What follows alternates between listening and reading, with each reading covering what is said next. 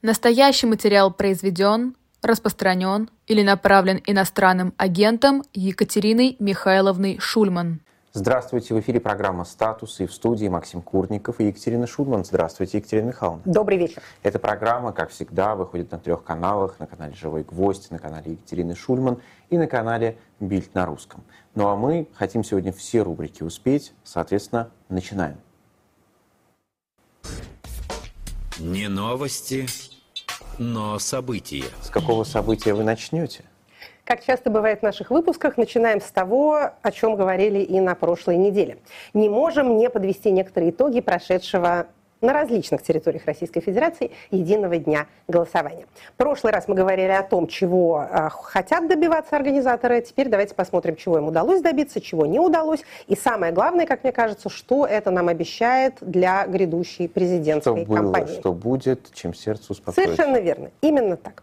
Итак, характернейшие черты этой избирательной кампании прежде всего из того, ну, смотрите, мы с вами отмечаем новое, да, там, недопуск кандидатов, дискриминационное законодательство, контроль над публичным пространством, это не новое. Не новое, это да, я просто хотел сказать, разве это новое? Да, поэтому тут на этом останавливаться мы не будем. Что нового? Масштабнейшее принуждение граждан в тех регионах, где электронное, или как это теперь называется, онлайн-голосование возможно, к регистрации в этом формате. Иногда это сочетается с требованием показать, как проголосовали, или проголосовать правильным образом, но чаще всего просто от людей требуют, чтобы они зарегистрировались. Уважаемые слушатели прислали мне несколько сотен сообщений на этот счет. Я рада каждому. Я не хочу сказать горшочек не вари, горшочек вари, но масштаб этой каши, конечно, поражает воображение. В Москве, в Московской области уже из котелка, из горшочка уже вот... вылезла и потекла по улицам, вот угу. совершенно в буквальном смысле. Одновременно с этим а, происходит то, что у антропологов называется сопротивлением слабых. Всякие практики уклонения от этого принуждения. Например, можно взять чужой скриншот с подтверждением регистрации в этой системе и послать ее вашему начальству. Или, если от вас требуют э, именно результатов нужного голосования, то граждане в чатах учат друг друга, как нужно складывать синюю ниточку уголочком с тем, чтобы ее сфотографировать, послать, а потом проголосовать как надо. Значит, а на, регион, на выборах региональных законодательных собраний традиционно явка была достаточно низкой, но, судя по некоторым признакам, она была низкой и на выборах губернаторов.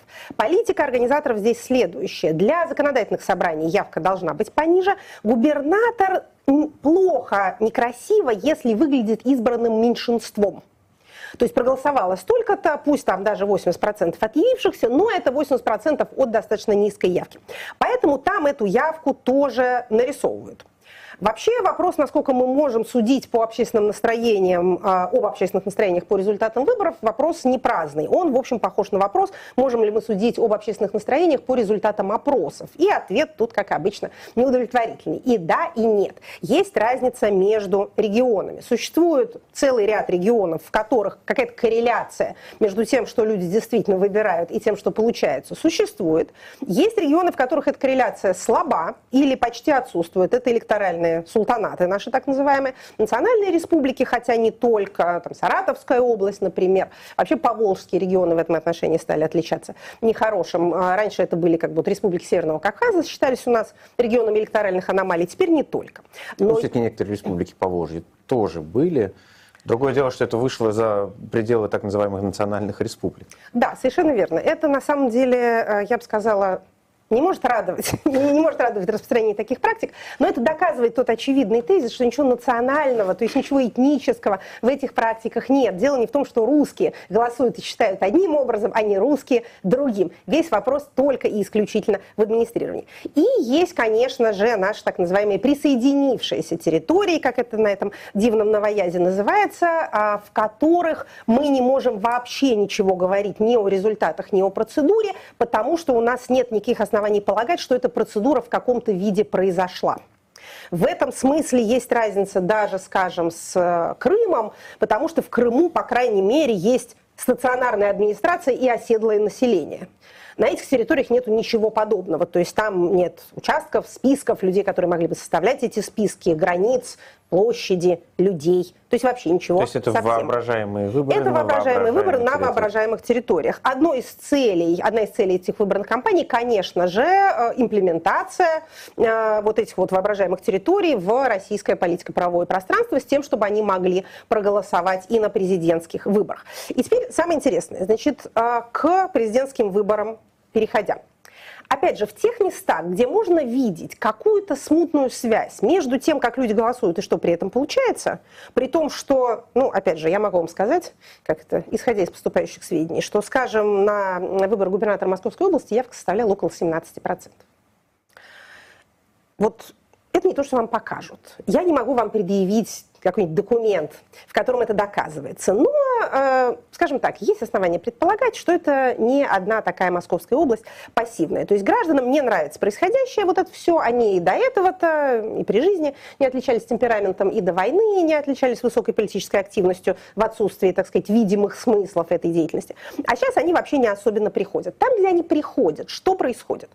Э, административным ли так сказать, докручиванием или силой вещей. Два главных пострадавших по сравнению с предыдущими избирательными кампаниями – это э, КПРФ и «Справедливая Россия». Опять же, каковы бы ни были у нас результаты, натуральные или искусственные, мы их сравниваем с предыдущими. Они тоже были то ли натуральными, то ли искусственными, но динамика что-то нам может сказать. Ну, например, администраторы разлюбили КПРФ и снимают с нее голоса. Или избиратели разлюбили КПРФ, потому что их аномально высокий результат в 2021 году на парламентских выборах объяснялся тем, что они воспринимались как какая-то альтернативная оппозиционная сила, партия «Не единая Россия». После войны стало ясно, что смысла в этом разделении никакого нет, и их, так сказать, бонусный избиратель ушел. Справедливая Россия. Опять же, не видно, чтобы были причины у администрации их обижать, но вот тут мне кажется, что они пострадали, что называется, за дело. В том смысле, что э, не потому, что на них кто-то обиделся из считающих, а потому что они повели определенную политику, и эта политика не встретила отклика ни в сердцах их избирателя, который удивился, испугался и не пришел, и не привлекла никакого нового избирателя. Излишне говорить, что именно партия «Справедливая Россия» наиболее воинственная, наиболее, я бы сказала, радикальная, совершенно верно, кувалдистая, из всех наших партий. В общем, Давайте да. паузу здесь сделаем, сохраним интригу. Дальше еще поговорим о выборах. А о пока президентских выборах после паузы. посмотрим выбор. О, выборы, все сказал. Реклама. Выборы уже посмотрели, теперь хоть рекламу посмотрите.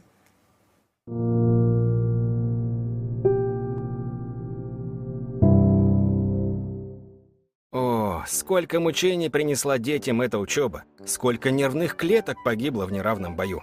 Досталось даже литературным персонажам. Буратино, Том Сойер, Карлсон, который живет на крыше. Им-то за что? Они-то чем провинились? Зачем Буратино чистописание, а Карлсону арифметика? Он и так прекрасно считает плюшки. А помните Вовку из Тридевятого царства? Он сбежал от школы в сказку, но и тут его усадили за парту. Эти трагикомичные сюжеты, конечно, взяты из реальной жизни. С 1 сентября во всех квартирах страны уже началось. У тебя два яблока. Я одно выбросил. Сколько у тебя осталось? Но ведь учеба может быть интересной и увлекательной. Звучит невероятно, да? Но вспомните Ивашку, того, что из Дворца пионеров. Он хорошо учился, потому что уже тогда занимался робототехникой. А уж в современном мире интерес ребенка к гаджетам легко можно использовать во благо. Тем более сфера IT развивается стремительно. В школе SkySmart проанализировали, какие навыки нужны для карьеры в IT и сделали курсы, на которых ребенок может обучиться настоящей профессии. Все по-взрослому. Ребенка учат на настоящих проектах. Даже рассказывают, как общаться с заказчиками и развиваться в IT. По сути, дают все, чтобы уже после школы успешно начать карьеру. На уроках ученик выступает в роли реального разработчика. У каждого ученика свой индивидуальный график занятий и темп обучения. Параллельно ребенок усвоит и базу технического английского, без которого в IT-сфере делать нечего. В конце курса ребенок вместе с преподавателем сделает реальный проект с биржей и получит первые деньги за свою работу. То есть учеба, совмещенная с игрой, за которую еще и платят. Просто мечта. А чтобы понять, что такое направление действительно подходит вашему ребенку, надо дать ему сделать хотя бы один проект. И все станет ясно. На бесплатном вводном уроке ребенок соберет свой мини-проект. Если его увлечет, то есть смысл идти в эту сторону и в будущем получить востребованную и высокооплачиваемую работу. SkySmart обучает не только программированию, но и всем основным школьным предметам. Можно полноценно проходить общеобразовательный курс, а можно выбрать репетиторов по отдельным предметам. Год только начался, и сейчас самое время подумать об этом. Педагоги SkySmart уже 6 лет успешно готовят школьников к ЕГЭ и помогают поступить на бюджет.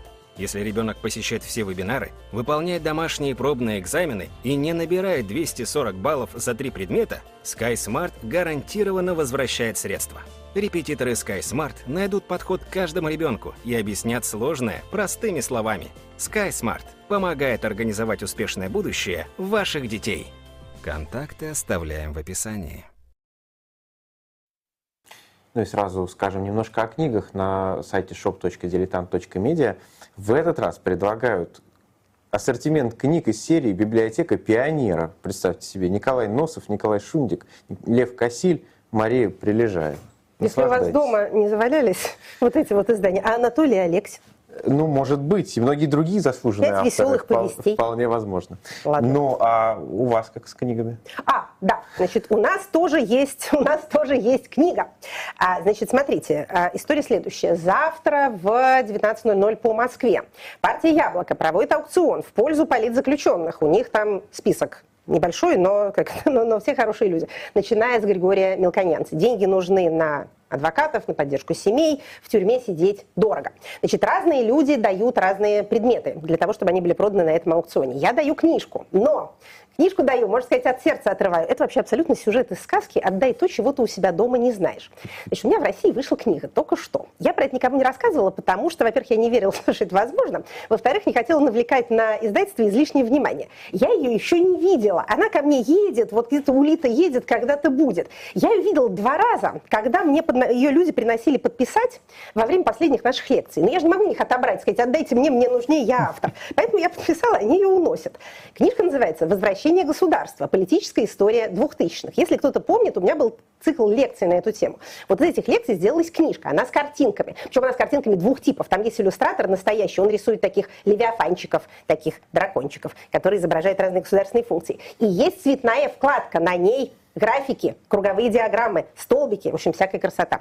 Вот, такую книжку будут продавать. Я в нее вложу, в свою очередь, э, фотооткрытку. На аукционе яблоко. На аукционе яблоко, да, да, да, да. Нет, ее вообще продают вроде бы всем гражданам, насколько да. я знаю. А вот, только как это, шепотом надо спрашивать. Если у вас есть, кто ваш книжный дилер, он вам это продаст. В общем, а, сообщаю вот про такое событие. Ссылки у себя всякие дам участвуйте, дело святое. Ну а теперь возвращаемся к выборам. А давайте теперь про партию яблоко, между прочим, скажем. Ну, давай. раз, раз, раз, уж, раз уж такой разговор зашел. Значит, смотрите, а что у нас тут неплохо? Значит, у нас два законодательных собрания, в которые яблоко проходит и образует там фракцию. Она, правда, и до этого имела там фракцию, но, в общем, сохраняет, и даже в случае с городской думой Екатеринбурга, улучшает свой результат. Также а, продолжает она существовать в городской думе Великого Новгорода, Значит, опять же, немножко подрастя, а, по сравнению с предыдущим результатом. Напомню, что эта партия идет с лозунгом «За мир». Вот прям так вот это страшное слово «мир». Это запрещенное слово из трех букв, Прям вот произносят. Люди, видите, голосуют. Еще в двух регионах. Значит, в городской думе Краснокамска один одномандатник. И, что особенно приятно, в городском собрании Ясногорска, Тульской области, родной для меня, тоже будет одна представительница Яблоко. Так что, в общем, тут даже и, э, вот опять же, на местном, местном, совсем местном уровне, то есть это городские думы, не региональные законодательные собрания, а городские думы. Вообще, конечно, что касается Екатеринбурга, то если бы Москва оставила бы их в покое, наконец, и дала бы им самим себе кого-нибудь выбирать, они бы уже и мэра выбрали, я даже подозреваю, кого именно. И городскую думу нормальную, отделились бы от всей этой беды, зажили бы как люди. А, ну, в общем, ладно. Нет, отделяться даже не обязательно. Федерализм позволяет выбирать кого хочешь в рамках единого государства. Итак, а переходя теперь к президентским выборам. Я только спрошу, да, вы про ЛДПР ничего не сказали, в отличие от других а, партий. Да, ну, может быть, и не ну, стоит. Вы знаете, но... я не вижу тут какой-то... Угу особенно выдающиеся динамики, мне кажется, что им помогали, чтобы после смерти лидера ЛДПР пережила, как вы понимаете, тяжелую утрату, невосполнимую. А новый лидер их, Леонид Слуцкий, не то чтобы самый большой харизматик на деревне. То есть у нас не богатая деревня наша харизматиками, но и на этом фоне он не выделяется. Поэтому я думаю, что какая-то административная помощь ему была необходима для того, чтобы партия все-таки не э, провалилась. Там, где он приезжал в регионы, его принимали губернаторы, руку жали, в общем, как-то его там показывали, чтобы у людей закрепилась какая-то связь, что вот есть вот партия ЛДПР, вы же знаете, значит, эти э, волшебные аббревиатуры, и вот, пожалуйста, вот этот человек теперь вместо Жириновского, голосуйте за него. А партия «Новые люди», в общем, в Якутии, Калмыкии, Бурятии, вот видите, в национальных как раз республиках, в общем, э, как-то так неплохо себя ощущает. Ну и на триумфальных выборах мэра где-то там четвертое место, ну там третье и четвертое, они, в общем, более-менее одинаковые. А что про кандидата в мэра от новых людей интересно заметить? Интересно заметить следующее. Он из всех кандидатов отличается а, наименьшим процентом голосов в ДЭГе. То есть у него перевес бумажных бюллетеней над электронными. А у всех остальных кандидатов в мэра Москвы больше электронных голосов, чем бумажных. Хотя, между прочим, Зюганов а, младший, младший-младший, э, внук, он тоже что-то выходил и говорил, граждане, голосуйте бумажными бюллетенями. Но его избиратель не послушал этого, а избиратель кандидата от новых людей почему-то послушал. Очень интересно. Итак, смотрим в будущее. Смотрим в будущее. Я бы сказала, уверенно, достаточно смотрим в будущее, оно перед нами в этом смысле как на ладони. Итак, президентские выборы у нас а, пройдут в марте. По опыту вот этого вот... Я бы не зарекался. А, должны пройти в марте. Хорошо, должны. Уверены ли мы в бедной жизни нашей? Писал Пушкин в Борисе Годунове. Не уверены. Ни мы в своей бедной, ни все остальные люди в своей тоже бедной не уверены. Поэтому запланированы на март скажем так, это все уже очень-очень близко. Вот он сентябрь, и вот уже октябрь, ноябрь, декабрь, январь, февраль, и вот и март. По итогам прошедшего ЕДГ, что мы видим? Значит, мы видим стремление всех бюджетников засунуть в э, ДЭК, всех небюджетников отвадить от голосования.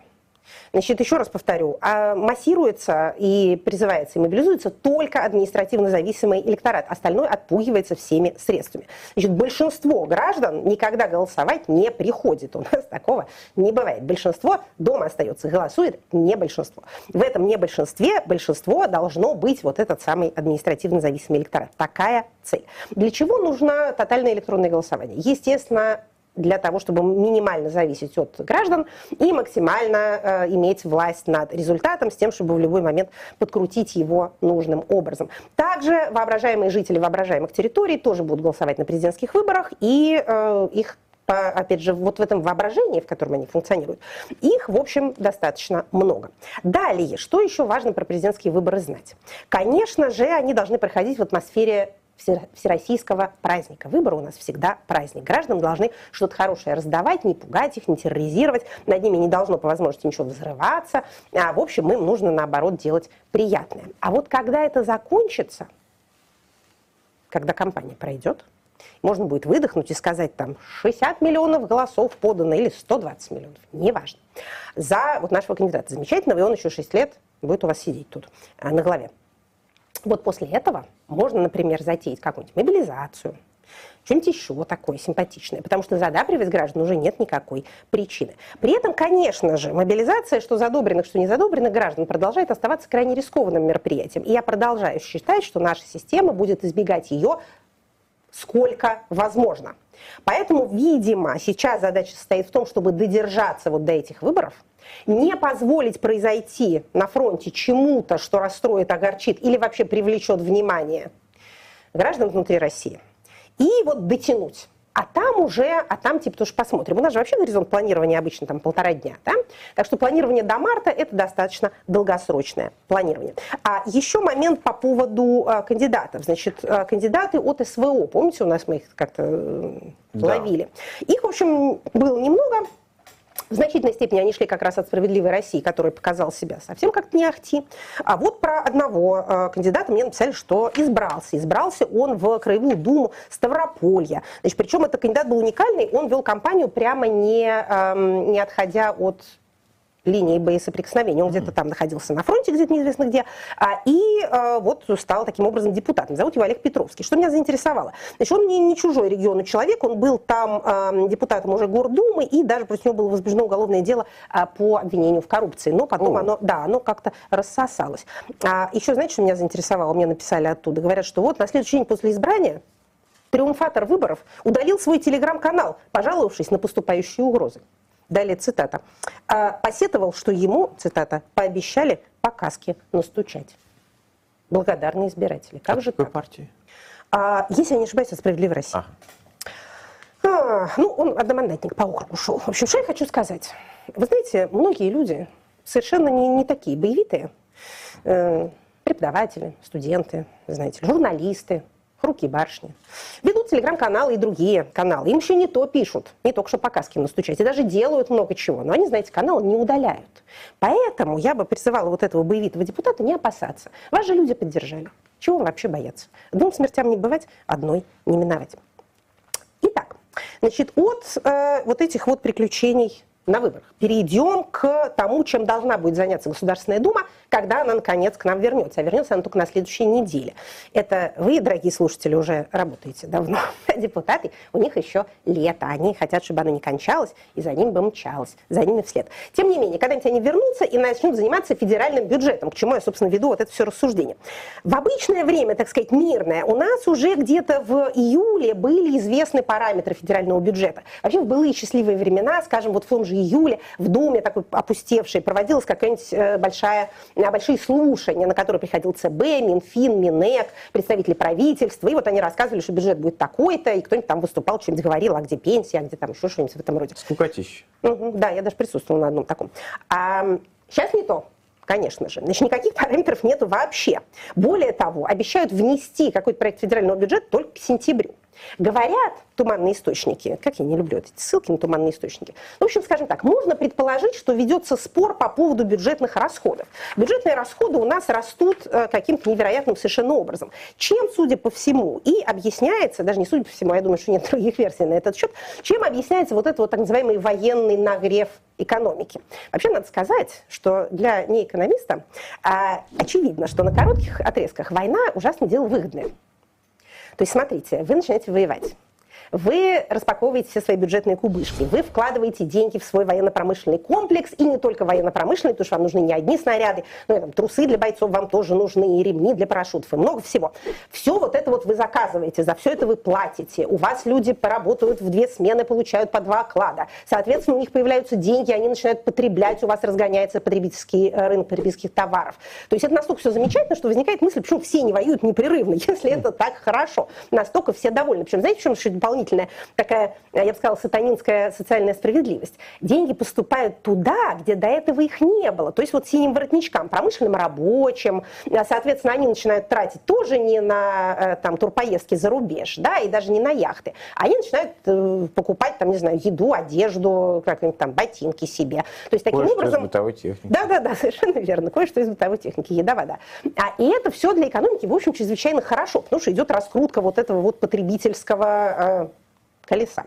Но, если бы это было так замечательно, еще раз повторю, все воевали без остановки. Беда в том, что это делается исключительно за счет бюджетных вливаний. А вы, в свою очередь, должны деньги откуда-то получать.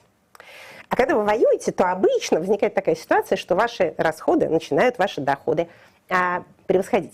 Значит, я не буду сейчас изображать из себя макроэкономиста. Вот Игорь Липсица, послушайте, он вам это все расскажет. И про то, как фонд национального благосостояния у нас тратится, и про все остальное. Я хочу сказать другое. Значит, смотрите, что меня волнует. Меня волнует в проекте закона о федеральном бюджете постоянный рост засекреченных расходов. Я на это давно жалуюсь, но Сейчас уже, конечно, совсем Новый рекорд? грустно все это стало. Ну, вы знаете, не совсем, врать не буду. А, дело было так. У нас был максимум секретности 21-22% а в 15-16 году. Что мы в 15-16 году делали? Мы, во-первых, воевали а, в Донбассе, во-вторых, мы воевали в Сирии. Это был одновременно пик военных расходов. Вот у нас был великий этот самый 17-й год, когда, 2017 когда мы прям тратились на войну невозможно как. Потом довольно резко пошло все вниз. И секретность пошла немножко вниз. Сейчас опять 22%. Это в 23 году. Сколько будет в 24 мы не знаем, потому что у нас проекта нет, потому что правительство его не вносит еще. Значит, мы предполагаем, что секретные расходы – это военные расходы. То есть, что мы можем сложить военные расходы плюс секретные, и это будут вот эти вот большие расходы на войну. Значит, все вместе у нас это получается наши искомые 27-30% бюджетных расходов. Это а, мы смотрим, так сказать, постфактум, мы смотрим на 23 год, тот, который прошел. В принципе, мы более-менее знали, что у нас бюджет стоит на трех таких ногах больших. Это э, расходы на оборону и безопасность, это расходы на социалку, это прежде всего пенсии, и третье – это так называемые бюджетные трансферы, трансферы регионам, то есть поддержка выравнивания, э, так сказать, неравенства между регионами. Вот, собственно говоря, и все. Все остальное довольно настойчиво сокращается и, подозреваю, будет продолжать сокращаться. Значит, ну, опять же, посмотрим, что нам там внесут, но пока, пока так. Еще один э, интересный сюжет, который обращает на себя внимание, это дефицит топлива в Российской Федерации. Значит, про это тоже особенно никто не пишет. Я нашла одну, да. Могу порекомендовать интервью с Михаилом Крутихиным на эту тему на канале Бильд на русском. Так это же всякие, так сказать, СМИ вызнания. Я имею в виду внутри России А, хотелось бы, чтобы кто-нибудь сходил бы Ну, на АЗС, никто. Я сразу, как, написал как же бы так? репортаж, мол, вот очереди, вот люди с ведром, вот там по талону. То мне пишут, в Тульской области э, продают бензин по талону, по каким талонам, откуда вдруг взялись талоны внезапно. А, значит, тем не менее, э, какой-то какой материал об этом я нашла на сайте Грозный э, э, ТВ. ГТРК Грозный. Вот они про это пишут, между прочим. Цитируют главу Минэнерго, который пишет, что виноваты, знаете кто? Дайте угадаю. А кто, кто виноват, точнее вы угадаете, кто виноват в том, что а, топливо подорожало, его вообще нет? Спекулянты. Конечно. Спекулянты виноваты. Знаете почему? А потому что кто-то пытается воспользоваться ситуацией, воспользоваться ситуацией пытаются, а, и продают бензин и дизельное топливо через серый экспорт. Как-то так. Значит, серый импорт это хорошо, правительство его поощряет. А серый экспорт это плохо. Значит, но, несмотря на то, что сессия еще толком не началась, есть депутаты, которые не дремлют и вносят законопроекты между сессиями. И один такой законопроект мне попался, он очень интересный. Это, кстати, как раз партия «Справедливая Россия», чья публичная законотворческая активность совершенно никак не адекватна ее общественной поддержке почему-то. Значит, что они внесли? Знаете, что они внесли? Они внесли законопроект об основах государственного регулирования торговой деятельности. Там написано, а, он короткий. В целях стабилизации розничных це- цен на автомобильный бензин, дальше много-много-много каких-то других, средние дистилляты, например, авиационный керосин, а на территории субъекта Российской Федерации или территориях субъектов Российской Федерации правительство Российской Федерации вправе устанавливать на данные виды товаров предельно допустимые розничные цены на срок не более 90 календарных дней. Вот. Знаете, что это такое, да? Это называется закон о максимуме. Как сейчас помню. 1793 год, революционный Париж. Марата только что зарезали. А, приняли закон о максимуме. Тоже со спекулянтами боролись. Многим даже голову отрезали. Ну, как-то не очень помогло. Вообще, ни, История ra- вообще ни разу не помогло. Совсем нисколько. Ну, в общем, это всего лишь депутатская инициатива. Я просто не могла ее не а, отметить. Да, там я вижу знаменитый экономист Делягин. Там знаменитый экономист Делягин, там и Миронов, а, например, там вот Яна Лантратова, одна из активнейших законотворцев, законотворец нынешнего. Законотвор. Мы подумаем Да, над этим после эфира. Так вот, значит, тем временем... Творог. Законотворок. Творог. А, законотворок, да. А, нынешнего созыва.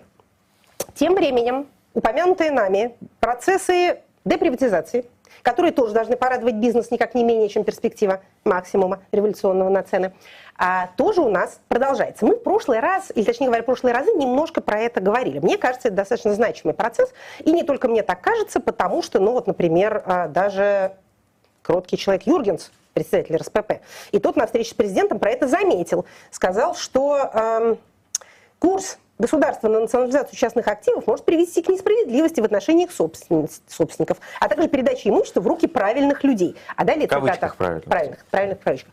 А также цитата. «Никто не знает, кто в очереди». Сказал. Ой, Шохин, прошу прощения, это не Юргенс, извините, ради бога. Шохин. конечно, да. А, вот, вот Еще более дело. кроткий. На самом деле, да, да. Юргенс тут хоть иногда как-то против чего-нибудь высказывался. Также глава Минэка Но- тоже но, сказал, что хорошо смотрите, лето. тут есть Да. некоторый дуализм. Может привести, А может, не а привести. может не привести. С другой стороны. Насчет того, что никто не знает, что в очереди, это действительно так. Это да. Значит, смотрите, у нас есть, э, так сказать, ведется добрыми людьми табличка. В ней пока 22 случая. Это а, процессы, которые идут. Значит, есть уже, э, так сказать, кейсы, которые уже случились. Мы о них говорили. Это вот Калининградский морской а, торговый порт, например, это Урал Биофарм, это Мурманский рыбный порт. То есть тут есть уже объекты все крупные, так сказать, серьезные. Сказать, что это прям вот какая-то, э, понимаете ли, потеря э, невинности приватизационной, до этого такого никогда Скажите не это было. Михаилу Борисовичу Ходорковскому, как говорится. А, С это, ЮКОСом. это, во-первых. Во-вторых, даже, ну, понимаете, это 2003 год, это какие-то уже легендарные времена, это почти как тот 793, который мы только что упоминали. А вот уже наша, так сказать, наша эпоха. Смотрите, Башнефть в 2014 году, да, Башкирская содовая компания, помните? Ну, во-первых, Башнефть случай. дважды, я напомню вам, потому что сначала уже Башнефть приватизировалась как-то непонятно АФК-системой, а потом у АФК-системы это отбирали только не в 2014, а уже в 2016 где-то. Возможно. Да. Возможно. В общем, случаи были. И тоже случаи, я бы сказала, не единичные. То есть не то, что там мы отслеживаем какие-то ларьки, которые там приватизировали, а потом отобрали. Это все большие-большие э, предприятия. Там Соликамский магниевый завод в 21 году в Пермском крае взяли и деприватизировали. Но это был типа один случай в два года. А сейчас у нас 22 случая в течение 23 года. И это уже очевидная система. Мы с вами упоминали про а, значит, несчастного человека Андрея Мельниченко, которого тоже хотят забрать а, большой достаточно фрагмент его собственности. Это связано с делом Абазова, который уже, по-моему, больше трех лет а, сидит в СИЗО. Значит, Андрей Мельниченко прославился некоторое время назад тем, что поговорил с корреспондентом газеты Financial Times, а тот это дело опубликовал. Я читала эту статью. Это своеобразный жанр, который мне лично не близок, но э, очень популярен в англоязычной, скажем так, публицистике. Это не интервью. Это такой рассказ о встрече с гостем. Там есть какие-то цитаты из него, но в целом это такие впечатления корреспондента.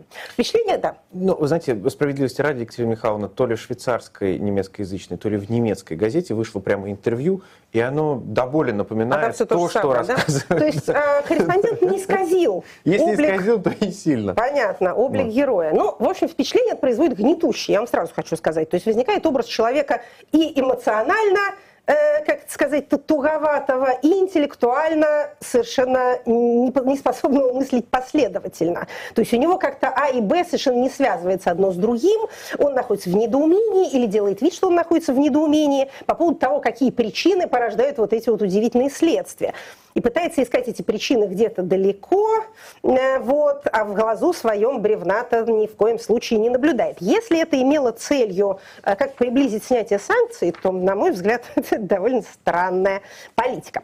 Но опять же, видите, вокруг него какие э, неприятности. Я бы сказала, что кейс Мельниченко отличается от остальных, потому что он связан, ну, скажем так, к другим приходит в основном генпрокуратура и говорит, вы там приватизировали что-то неправильно, отдайте обратно. А он-то оказался втянут в большое уголовное дело, по которому человек сидит в СИЗО. Поэтому тут могут быть разные, я бы сказала, последствия. Mm. И это тот патриотичный предприниматель, который выбрал Россию, ходил на встречу с президентом, там своим лицом прекрасным сиял. А потом жаловался, почему на него санкции наложили, а теперь хочет выйти из-под них. Вот так, так сказать, непоследовательно бывают крайне богатые люди. Но мы с вами тем временем должны... Три минутки, да. Три минутки, ну хорошо. А мы с вами должны отметить еще одно ценное событие, а именно начало учебного года. Оно, конечно, уже произошло некоторое время как, но теперь, когда оно произошло окончательно, а самое время сказать о том, что а, нового у нас вот именно с этого 1 сентября началось в российских школах. Значит, во-первых, у нас а, вводится единообразие в образовании. Федеральные основные образовательные программы, ФОПы, по шести предметам теперь являются обязательными. Значит, раньше у нас э, вообще в рамках нашего довольно либерального законодательства по-прежнему об образовании, а у нас школы могли выбирать свою программу, свои учебники, только вот довезите детей до ОГЭ, ЕГЭ, а в промежутках делайте, что хотите. Теперь не так. Значит, шесть предметов, обязательная программа, школа может давать сверху, но не может не давать того, что в этих ФОПах написано. Что это за предметы? Кто мог подумать? География ОБЖ, русский язык, литература, история, обществознание. То есть это вот как раз такие социально значимые и, я бы сказала, высокополитизированные предметы. Под единые программы готовятся и частично уже подготовлены, конечно же, единые учебники. Единый учебник по истории уже появился по, так сказать, новейшей истории, уже появился и всех а, порадовал. Значит, но это еще не все. Это не все. Значит, а, новый замечательный предмет, который у нас назывался «Основа основу безопасной жизнедеятельности. Теперь он расширяется за счет курса начальной военной подготовки. Более того, в ряде регионов его называют э, защита Родины. Вот прям так пишут. Прям вот защита так. Родины, да. Также в ряде регионов значит, э, местное Почти управление... Защита Лужина. Угу. Да. Александр Иванович, Александр Иванович, а никакого Александра Ивановича не было. Так вот, в ряде регионов местное управление образования рассылают разъяснения по поводу того, что а, вот это вот все красивое, плюс разговоры о важном являются общеобязательными, и пропускать их ни в коем случае нельзя. Это все очень мило со стороны управления образованием, мы понимаем их патриотический порыв, но это противоречит закону об образовании. Значит, по-прежнему у нас с вами разрешено как семейное домашнее обучение, так и смешанное очно-заочное. Родители или законные представители школьника могут написать заявление на имя директора с просьбой переводе на смешанную форму обучения и с просьбой согласовать индивидуальный учебный план. То есть вы можете выбрать предметы, которые ваш ребенок будет осваивать самостоятельно, а на остальные он ходит в школу. Значит, разговор о важном – это вообще не предмет, но если надо, то скажите, что вы будете с ним лично проводить разговоры о самом важном. Каждый понедельник с 8.30 утра до 9.30 будете с ним разговаривать. Это, еще раз повторю, не запрещено никак. Более того, прямо указано в законе об образовании. Статья 17, статья 34. Посмотрите, пожалуйста, и а, вот это вот все напишите. Вы можете подкрепить вашу позицию, если вы как-то опасаетесь приходить и говорить, что я не буду, значит, ваши там, сам, Гитлер-Югенте состоять, скажите, что у ребенка э, тонкая чувствительная нервная система, принесите какую-нибудь справку от врача, что он этих занятий заикается, от них будет заикаться самый здоровый человек. Поэтому это будет абсолютная правда. Далее, с 1 сентября в школах можно будет заниматься трудовым воспитанием учеников. Помните, такой был закон принят? Вот он уже вступил в действие. Разрешение родителей при этом не требуется. Тем не менее, значит, несмотря на эту замечательную инновацию, я должна сказать, что семейный кодекс по-прежнему отдает приоритет родителю, либо законному представителю при выборе чего угодно для своих детей. Значит, если э, вам это все не нравится, то вы можете своей родительской властью ребенка от этого освободить. Понимаете, в чем дело?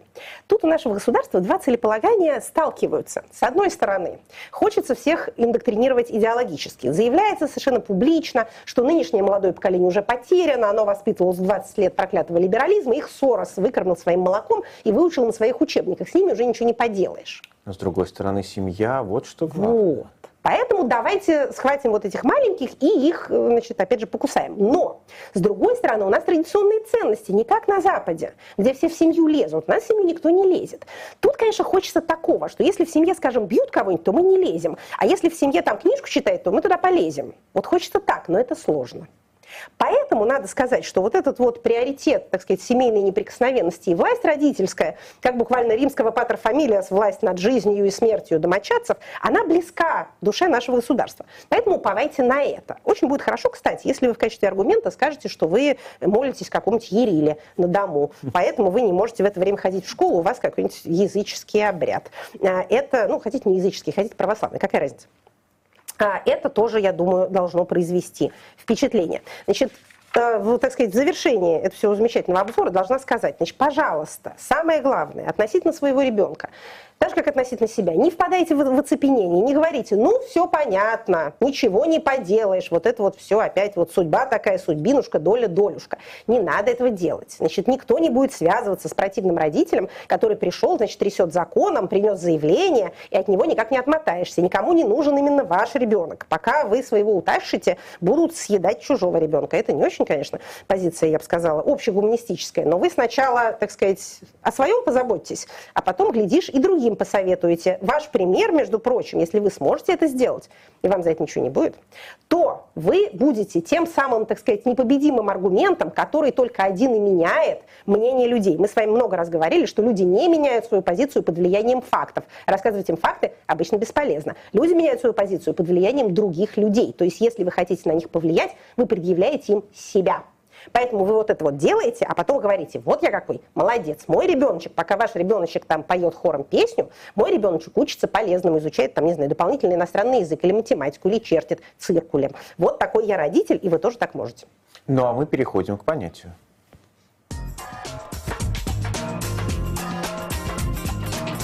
По понятиям. Какое понятие сегодня? Сегодня мы решили как-то порадовать э, слушателей и взять что-нибудь такое оптимистичное. Поэтому мы сегодня хотим рассказать о том, что такое социальный коллапс. Ну уж оптимизм. Да, ну, знаете, апокалипсис – это не э, какой-то не очень политологический термин, поэтому его мы брать не можем. Также зомби-апокалипсис, хотя, может быть, хотелось бы. А, но вот это вот все, то, что мы сейчас назвали, на языке общественных наук называется социальный коллапс. Еще иногда он называется коллапс цивилизации. Но с понятием цивилизации у нас есть проблемы свои, мы сейчас постараемся их объяснить. Итак. Ой, сразу отцом повеяло. А, ну, да. Повеет и отцом. Итак, а, история человечества знает достаточное количество случаев, когда а, какие-то сообщества, какие-то комьюнитис, маленькие или, наоборот, большие, на уровне одного города или на уровне целого там части континента. Жили-жили, процветали, а потом взяли и исчезли. То есть они вот как-то вот вымерли буквально. А историки очень интересуются, почему же такое произошло. А в особенности, конечно, они интересуются, когда, там, скажем, откопают какой-нибудь ну, вот остров Пасхи, классический пример. Да? Были люди там жили. В общем, достаточно развитая была, видимо, культура, если они для какой-то по-прежнему непонятной цели сумели выточить вот этих вот э, идолов своих э, каменных, волокли их куда-то, ставили, то есть что-то люди хотели, э, и что-то у них даже такое получалось. Но когда а, первые европейцы на этот остров Пасхи высадились, там уже никого не было. Микенская цивилизация такой пример. Классическая цивилизация майя. А некоторые относят к вот этому самому социальному коллапсу, коллапсу цивилизации, то, так сказать, длящееся событие, событие, которое зачаровало всю европейскую мысль на долгие века, это, конечно, гибель, упадок и гибель Римской империи.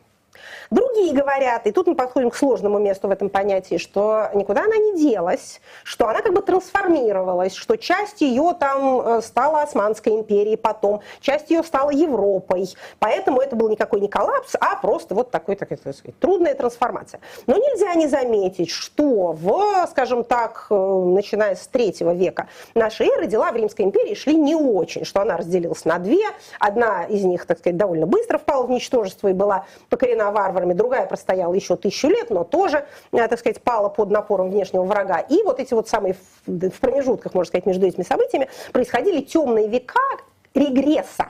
То есть, понимаете, чем интересно это понятие? Оно интересно тем, что мы как бы привычно считаем, что дела у человечества идут по возрастающей. Были дикие, стали цивилизованные. Были цивилизованные, стали еще цивилизованнее. Чего-то не умели, научились. Но бывает и наоборот умели, разучились, жили, умерли. Была цивилизация, она регрессирует. На Капитолии козы пасутся, на форуме волки воют. Почему так происходит? Как обычно бывает, есть целый ряд причин, по которым это может происходить. Чем, скажем так, дальше от, наоборот, чем ближе к истокам цивилизации, тем большее влияние может оказать какая-то одна причина. Ну, скажем, там, неурожай или болезнь или пришли люди из соседнего города, всех поубивали. И вот какая-нибудь там, опять же, критско-микенская цивилизация или цивилизация этрусков берет и, исчезает. То есть просто нету людей больше.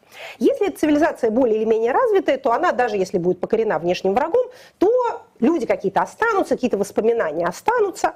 Хотя, опять же, есть действительно не безвозвратные э, потери. Ну, скажем, цветущие многолюдные города Малой Азии никогда, видимо, не достигнут такого уровня расцвета, какой был при римских императорах Антонинах. Или, скажем, э, еще тысячу лет спустя э, нашествие монголов убило довольно большое количество э, арабских княжеств, государств королевств, как мы бы сказали, которые тоже потом уже больше не возродились. Итак, а, чем вы развитие и многолюднее, тем более многофакторными должны быть причины вашего упадка. Ну вот опять же, скажем, а, при императоре Юстиниане, которому особенно в этом отношении не повезло, вроде бы Восточная Римская империя стала как-то, дела стали налаживаться. И завоевания как-то шли у них неплохо, и э, Велизарий там был, помните, такой э, полководец. Вот что-то удалось отвоевать, э, и построили Святую Софию, и как-то вот там мозаики какие-то научились выкладывать. В общем, вроде неплохо. Но потом пошло одно за одним какие-то несчастья. Чума началась, землетрясение случилось. Были неурожаи. И этого они уже э, не выдержали. Они уже впали в такой настоящий упадок. Но, в общем, нас, э, человечество, так особенно, как это, бы с голыми руками не возьмешь. Существует мнение о том, что цивилизации впадают в упадок, можно так сказать, начинают да как-то вот деградировать, потому что у них какая-то центральная идея перестает, так сказать, людей интересовать. То есть, что причины скорее внутренние, чем внешние. Отсутствие То есть, не то, что... идеологии. Вот что всех губит. Пассионарность снижается. Кстати говоря, одна из причин, одна из многочисленных причин упадка Римской империи, как считается, это демографический кризис. То есть там как-то римляне перестали особенно рожать, безобразничать начали, вот, предаваться пороку, развлечением. Вот, глядишь, варвары это все и заселили. А, ну, опять же, они до этого предавались поруку и не то, чтобы рожали как-то особенно интенсивно, но дела в этом шли гораздо, а, гораздо лучше. Значит, вот этот самый коллапс сложных обществ. Это такая большая тема для междисциплинарных исследований. Этим занимаются культурологи, и антропологи, и историки, и социологи, и, соответственно, политологи тоже. Вот эти вот исторические примеры говорят нам о том, что такие вещи в принципе возможны. И происходят от сочетания я вас тут не удивлю, внутренних и внешних факторов. Но еще раз, что, что в завершении э, хочется сказать.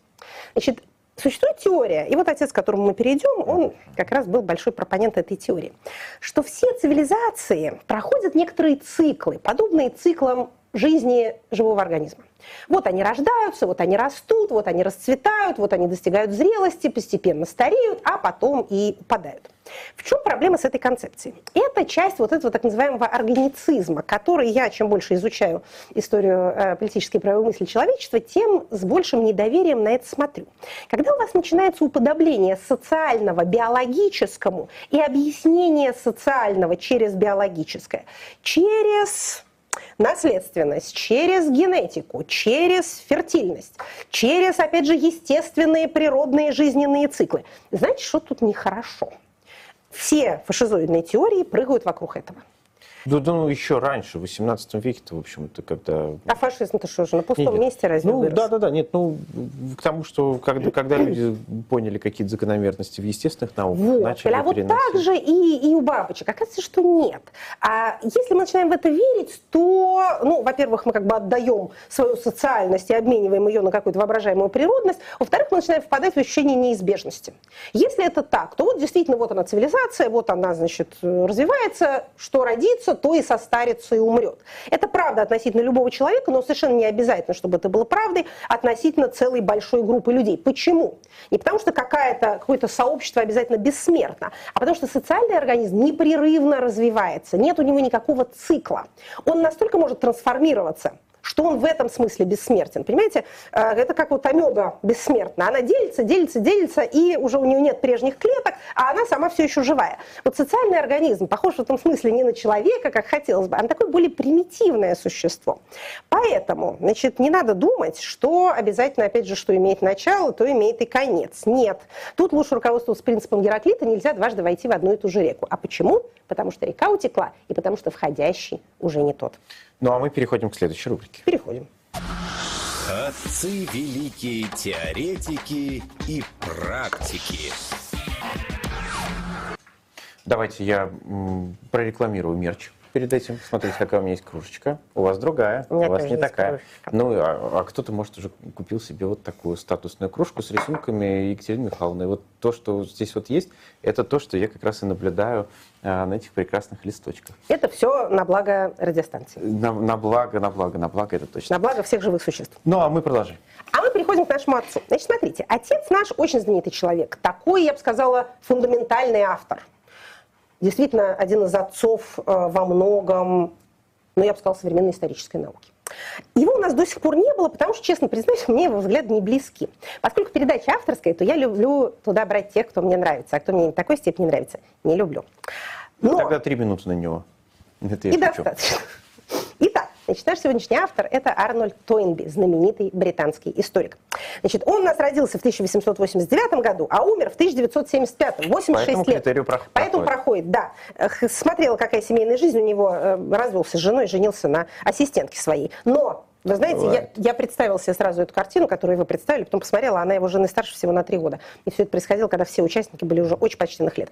В общем, это совсем не наше дело. Итак, британский историк. Больше всего он знаменитый. Вы, наверное, дорогие слушатели, его знаете по его монументальному 12-томному труду «Изучение истории». Называется оно в оригинале «The Study of History». Иногда оно по-русски называется «Познавая историю» или «Познание истории». Он выработал некую цельную концепцию вообще исторического процесса, а, которую, скажем так, а, одновременно противопоставлял марксистской, и как бы она была несколько родственна марксистской. Значит, прожил он долгую жизнь, пользовался высокой репутацией. Кстати говоря, на фоне всех э, перипетий 20 века, конечно, такие биографии читать приятно. Родился в семье потомственных английских интеллектуалов. Папа был э, университетский работник, и дядя, и дедушка, и женился на дочке э, историка-античника, специалиста по Древней Греции. И дети его тоже все, значит, кто литератор, кто еще чего-нибудь. В общем, никаких таких безобразий, как на континенте, когда там начал учиться в университете, потом убежал еле-еле от нацистов. Слава богу, нашел работу в Америке, ну и потом как-то более-менее вернулся к научной деятельности. Тут ничего такого, конечно, нет. Но любим мы его не за это. Мы его любим не за это. Значит, кстати говоря, к вопросу об участии эм, ученых в прикладной управленческой деятельности. В 1942 году глава исследовательского отдела британского мира, МИДа, по вопросам послевоенного мироустройства. Граждане, если вы хотите править миром, Привлекайте к этому ученых, но не тех, которых вы сами назначили учеными, а они предварительно украли диссертацию, а каких-нибудь настоящих. Итак, значит, как всегда с такими масштабными фигурами, мы с вами не можем, естественно, дать никакого цельного обзора его деятельности вообще. Поэтому мы привлечем внимание к тому, что нам, в общем, более-менее э, близко. Значит, в чем его, скажем так, концепция? Он выделил 28 цивилизаций на протяжении вообще э, исторического процесса всей мировой истории. И их, так сказать, подъем и упадок проанализировал. По его мнению, в основном упадок цивилизации, вот этот самый социальный коллапс происходит по причине внутренних факторов. Внешнее давление играет роль, но, что называется, оказывает действие только если внутри уже чего-нибудь прогнило. У него как раз есть вот эти стадии. Э, генезис, то есть зарождение, рост, э, смутное время, универсальное состояние и дезинтеграция. В чем проблема для меня самой концепции цивилизации? Каждый раз, когда я ее слышу, вокруг этого начинается какая-нибудь политическая беда. Что с Хантингтоном и его Clash of Civilizations, столкновение цивилизаций? Когда мы начинаем, с одной стороны, понятно, что общества обладают определенной культурой, эта, эта культура поддерживает их цельность, и эти культуры отличаются друг от друга. Но когда мы начинаем выделять вот эти вот цивилизации и предполагать, что они как бы поддерживают себя пока не погибнут, мы между людьми устанавливаем неразрешимые противоречия. Ты из одной цивилизации, я из другой. Что между нами может быть общего? Ничего. Одна, одной, так сказать, цивилизации погибнуть, другой процветать. То есть если вот этот клэш происходит, то договориться уже никак совсем не получится. И тойнбийские цивилизации, они тоже какие-то все такие. Значит, он, кстати говоря, а, большую роль отводит организованной религии, считает, что если она приходит в упадок, то приходит в упадок тоже, а все остальное. Значит, а, цивилизация рождается, когда творческое меньшинство отзывается на вызовы. Вообще а, вот эта вот теория Тойнби, она предполагает, что исторический процесс движется вот этим вот, так сказать, взаимообразным взаимообразной динамикой вызова и ответа на вызовы. Вызовы могут быть внешними, э, могут быть они, так сказать, географическими. Ну, скажем, если вы живете на побережье, то море – это вызов. Я не очень понимаю, что это вызов, а не, наоборот, возможность. Но, тем не менее, вы как на него отвечаете, ну, скажем, плавать научились или что-нибудь еще в этом роде. Или на вас кто-нибудь напал, или может напасть. Это вызов, поэтому вы на этот вызов отвечаете определенным образом. И вот этот вот ответ на вызовы, он вас и формирует как цивилизацию. Это мне тоже не нравится, потому что, опять же, люди, которые писали какую-нибудь нашу с вами концепцию национальной безопасности, ни про кого Тойнби не слышали. Но они тоже где-то слыхали, что ну, цивилизация – это когда э, ты не похож на соседа. Поэтому у нас Россия государство цивилизация, а ей все время что-то угрожает. Я совершенно не уверена, что культура человеческая формируется под влиянием угроз. Мне кажется, что она формируется под влиянием неутолимого духа познания, который в человеке заложен. И как раз когда угроза, то человек не очень развивается. Он бегает по потолку. У него кортизол высокий, и это не способствует его творческому развитию. А вот когда немножко поспокойнее стало, и еды побольше, тут он творчески-то и процветает. Я понимаю, что вот в эти вот, опять же, краткие секунды, которые у нас с вами есть, моя критика Тойнби не произведет на вас большого впечатления. Это не звучит очень э, фундированно. Я вас призываю ознакомиться самостоятельно. Я не хочу, чтобы это прозвучало так, что вот тот человек, который виноват вот, вот в этом, вот во всем, вот его прочитал Патрушев и после этого написал какую-то концепцию, на основании которой мы теперь воюем со всем белым светушком. Но это было такое своеобразное время в истории европейской мысли. Шпенглер немножко его тоже, так сказать, эм, родственен ему. Шпенглер это Освальд, который написал этот, эм, как это называется по-русски, Европы. Европы, точно, погибель Запада, да, закат Европы. Закат Европы. Вот Европа, все закатывается и закатывается. Опять же, вот этот вот подход, он разных недалеких людей все время наводит на мысль, что какая-то страна, которая им не нравится, это цивилизация, клонящаяся к закату. Почему они так считают? Непонятно. Доллар скоро рухнет. Совершенно верно. И американская гегемония тоже. Почему? Почему Америка будет сидеть и ждать, когда рухнет ее гегемония? Может, она придумает чего-нибудь? А может, она и не собиралась обрушаться? В общем, такого рода провиденциальные теории, то есть теории, в которых есть такая непременность. И универсальные они, при этом. Совершенно верно. Они опасны. Человек – существо бесконечно изменчивое, бесконечно адаптивное. Ничего ему не указ. Природа его учит, что она ничего его особенному не учит. Это тоже надо помнить, понимая природу социального, которая отличается от природы биологического. Ну, а мы к вопросу. Хорошо. Вопросы от слушателей. Сабин 455 спрашивает вас. есть ли порог, после которого разговоры о том, что президент умирает или уже умер, перестанут из смешной конспирологии, перерастут, простите, из смешной конспирологии в повод для официального выражения недоверия к легитимности инкумбента? Хороший, опять же, вопрос. Значит, смотрите, а какая у вас, а, какой у вас тип легитимности, такие будут для вас угрозы. Значит, если у вас э, тип легитимности рационально-процедурный, то для вас самое опасное – это подозрение в том, что вы выбор сфальсифицировали или неправильно финансировались и сидите на этом месте не по праву.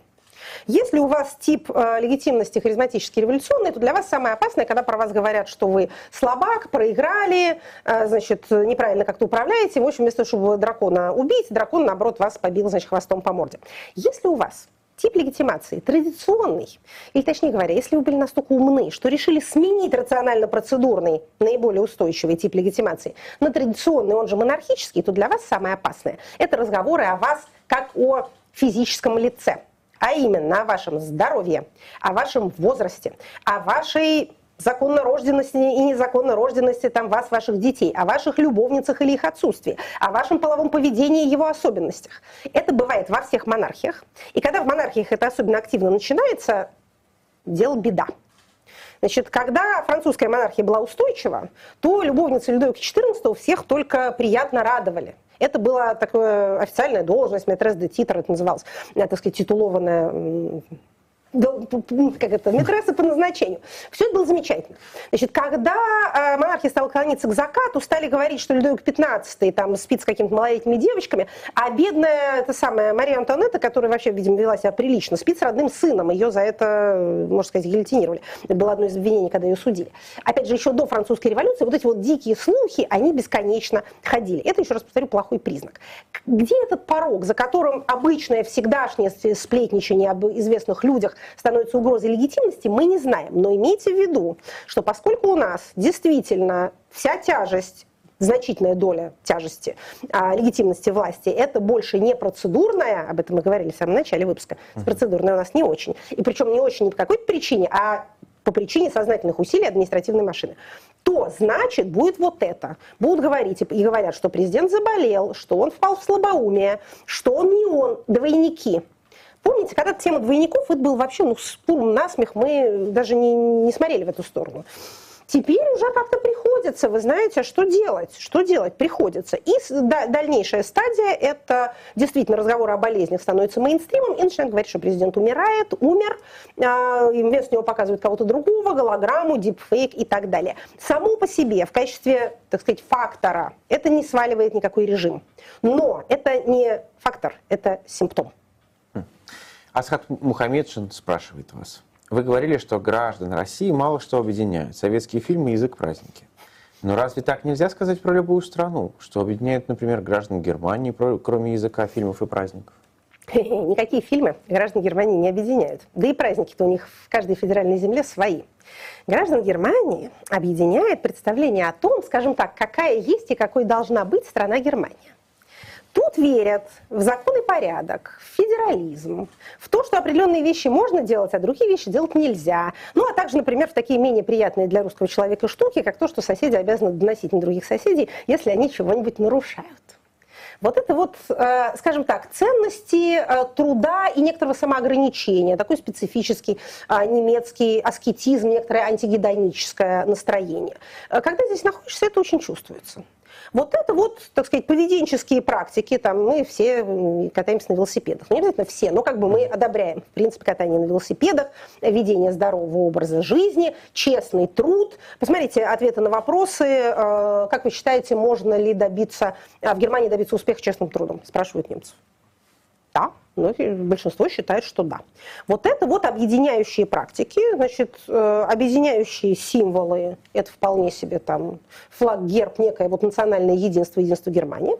А в этих условиях фильмы не нужны, и песни не особенно нужны, и национальный лидер, я вам даже скажу, особенно не нужен. Насколько я наблюдаю, немцы вообще, по понятным причинам, харизматических политиков не любят. Они вообще любят скучное. Скучное их успокаивает. Денис Попов вторую неделю задает один и тот же вопрос в Твиттере. Так. Знакомы ли вам случаи, когда фальсификации выживания укрепляли систему? Лукашенко устоял после 80% против, следует из этого, что ходить на выборы бесполезно. Угу. А Лукашенко это не фальсификация выживания, это фальсификация устрашения. 80% не нужны для выживания. Фальсификация выживания это когда вы что-то себе накидываете, чтобы э, ну, там, во второй тур не выходить с соперником, которого вы опасаетесь. Или чтобы, если у вас однотуровые выборы, ну, чтобы все-таки победить, когда вы не совсем победили. Это фальсификация выживания. А фальсификация устрашения могут укреплять режим, более того, их для этого и делают. Они устрашают. То есть вот этот вот чудовищный перевес, он должен сказать всем окружающим, всем гражданам, что сопротивление бесполезно. Граждане понимают, что 80% это не 80%, но они думают, слушайте, ну не могут же все нарисовать. Ну, значит, действительно много. Ну, может, сколько-то подкрутили, да, но в целом, конечно, большинство но в случае за него. Лукашенко все-таки так не думали. Вот. А вот Лукашенко пример того, как фальсификации устрашения перестают работать. Как уже было сказано, они перестают работать, когда вы говорите, у меня 80%, а граждане вместо того, чтобы сказать, ну ладно, ну не 80, ну может у тебя там 65, окей, они говорят, знаешь, дорогой, у тебя 3.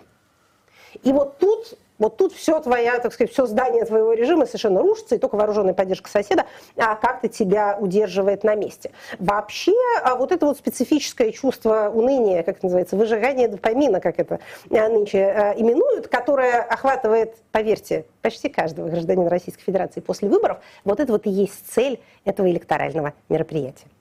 У нас закончилось время. Я, наверное, скажу, что до конца этого года парочка выпусков статуса пройдет не в этой студии, но при этом мы будем в одном помещении. Это будут э, статусы в других городах, и туда можно будет купить билеты.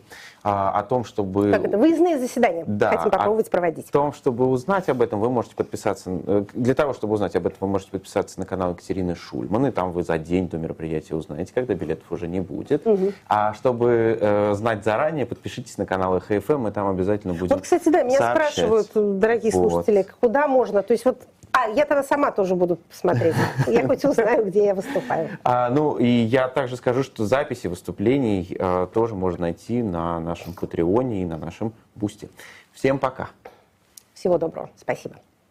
Это была программа Екатерины Шульман «Статус».